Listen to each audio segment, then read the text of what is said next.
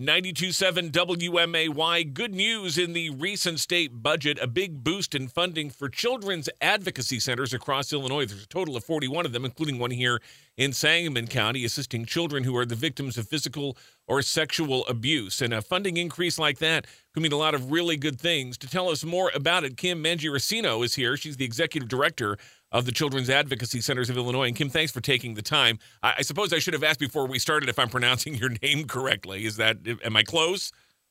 You did it absolutely perfect. Well, thank, thank you, you, so much for asking, though. Well, yes. And thank you for being here and for sharing the good news on this. What kind of a funding boost did the Children's Advocacy Centers in Illinois receive? Right. So, uh, previous to this year, we had about uh, $3.9 uh, million dollars in the budget, and now we're looking at near 10. So um, these are uh, huge uh, amounts of money for us um, in the state right now, and especially this year due to the Victims of Crime Act funding. That's federal funding that the CACs get through um, the Illinois Criminal Justice Information Authority, and then it comes to us, and then we pass that through. Um, that has been cut by about 17% this year due to um, low amounts being in that fund.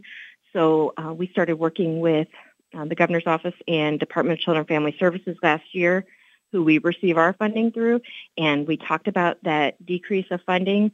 So they were able to make that cut up with the state as well as give us an extra boost. So that is uh, going to mean a lot to us uh, around the state. And again, with the 41 children's advocacy centers, uh, we're going to be able to pass that money through um, so that they're able to support their centers, um, have uh, basically let them support um, the children and families that they serve as well.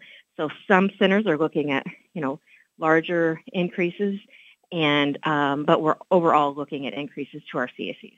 Well, let it, we'll talk about some of the particulars of this additional funding in a moment, but let's talk in general terms about the services provided by children's advocacy centers. As we noticed, there is, there is one here in Sangamon County, 41 total around the state. What work do they do? How do they assist children who have been the victims of abuse?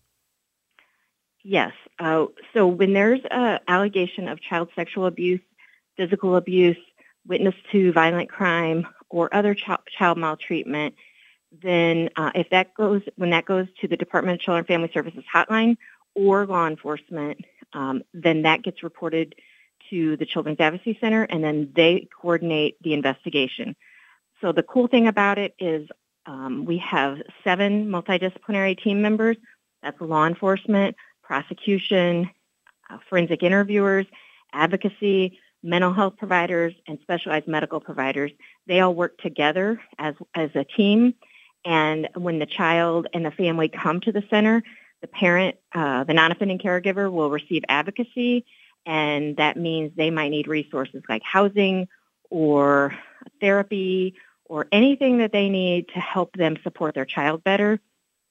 The, the parent is getting that, then the child is going to be interviewed by a specially trained interviewer, and they will be in a room that's all digitally recorded. And then the rest of those team members that I talked about are sitting outside the room and being able to watch it and um, they're getting all the questions that they need answered, and they're able to um, we're able to avoid multiple interviews that causes trauma, and also down the road possibly um, in prosecution because children um, repeat their stories. Obviously, uh, a child who is getting the services of one of these advocacy centers has already gone through a traumatic experience. How how do these services help to lessen that? Help to further uh, and and speed up a, a child's recovery from an incident like that? Yeah, definitely. That advocacy that we give the parents is key because what we know from research is that supporting caregivers uh, have better outcomes for kids with mental health as well as the prosecution. So that's a key. But then the other part is during that forensic interview, really able to talk to the kids about what they're experiencing and what help they might need um, to help keep them safe and also to help them heal. So a pass off is made after that interview to mental health providers and that those mental health providers are able to give trauma informed um, mental health care to help the child and their family, and those are all free services for any member of that family um, to receive that mental health follow-up, which is so important when it comes uh, to being able to heal from um, that experience that they've um, they've had.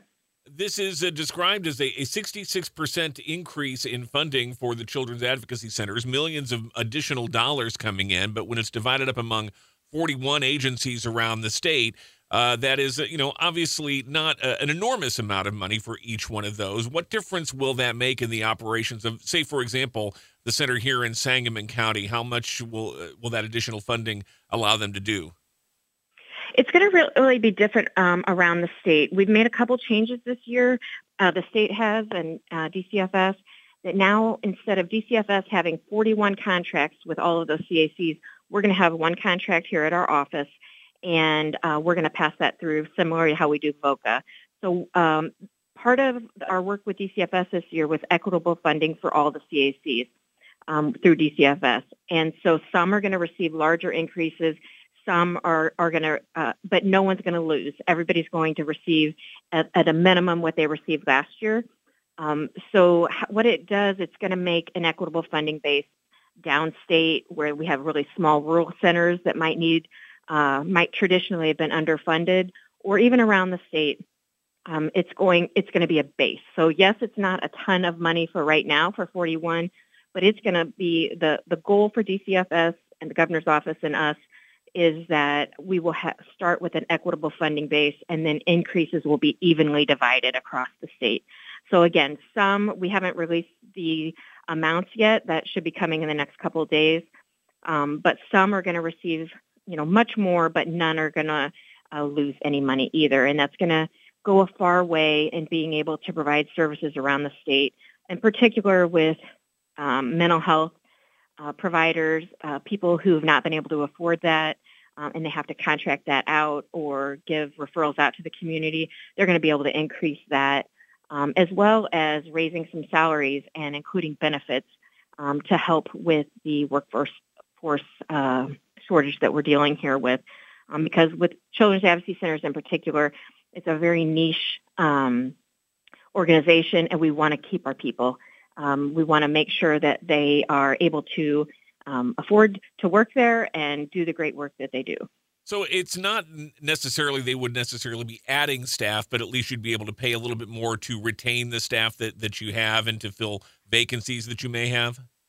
Absolutely. There will be some centers who are able to add staff. You know, currently, um, not a lot of our centers have mental health providers on staff. They have to contract that out. So some of them will be able to now add mental health staff, which is really beneficial because they're in the building, they're on staff, and they're able to help out to explain things to the rest of those team members that I talk to sometimes about why kids might be acting uh, the way they are or presenting the way they are or, you know, different um, things about disclosure. So having that full um, team on site is so important. So I, I foresee mental health providers. Um, they will be hired.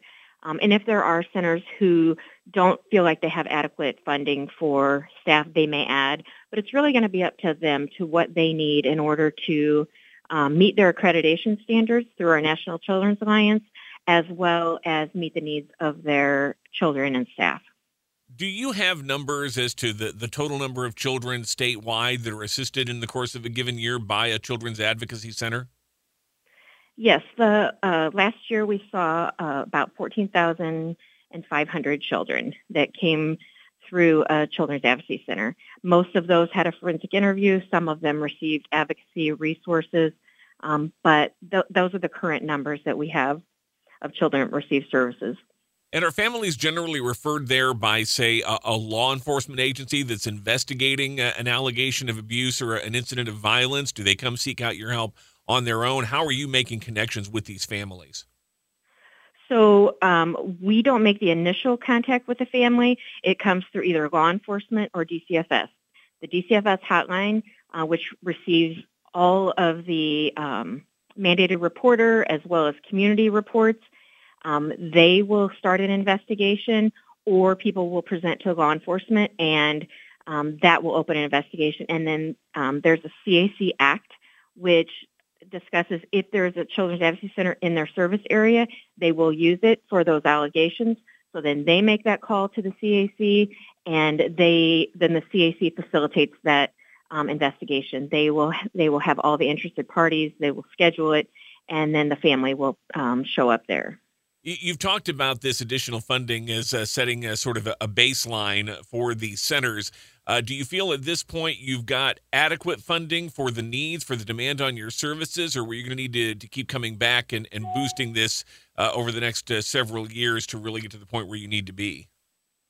Definitely need to, we'll be coming back for more each year. Um, this funding model is really going to be based on utilization, so we're going to be able to track um, as we're seeing more children that we'll be able to increase it, but also continue to ask for more. Like currently right now at the Chicago CAC, they have about 150 kids on a waiting list for um, mental health services. You know, that's unacceptable to us. Um, so those are some of the things that we're going to continue to go back and ask for.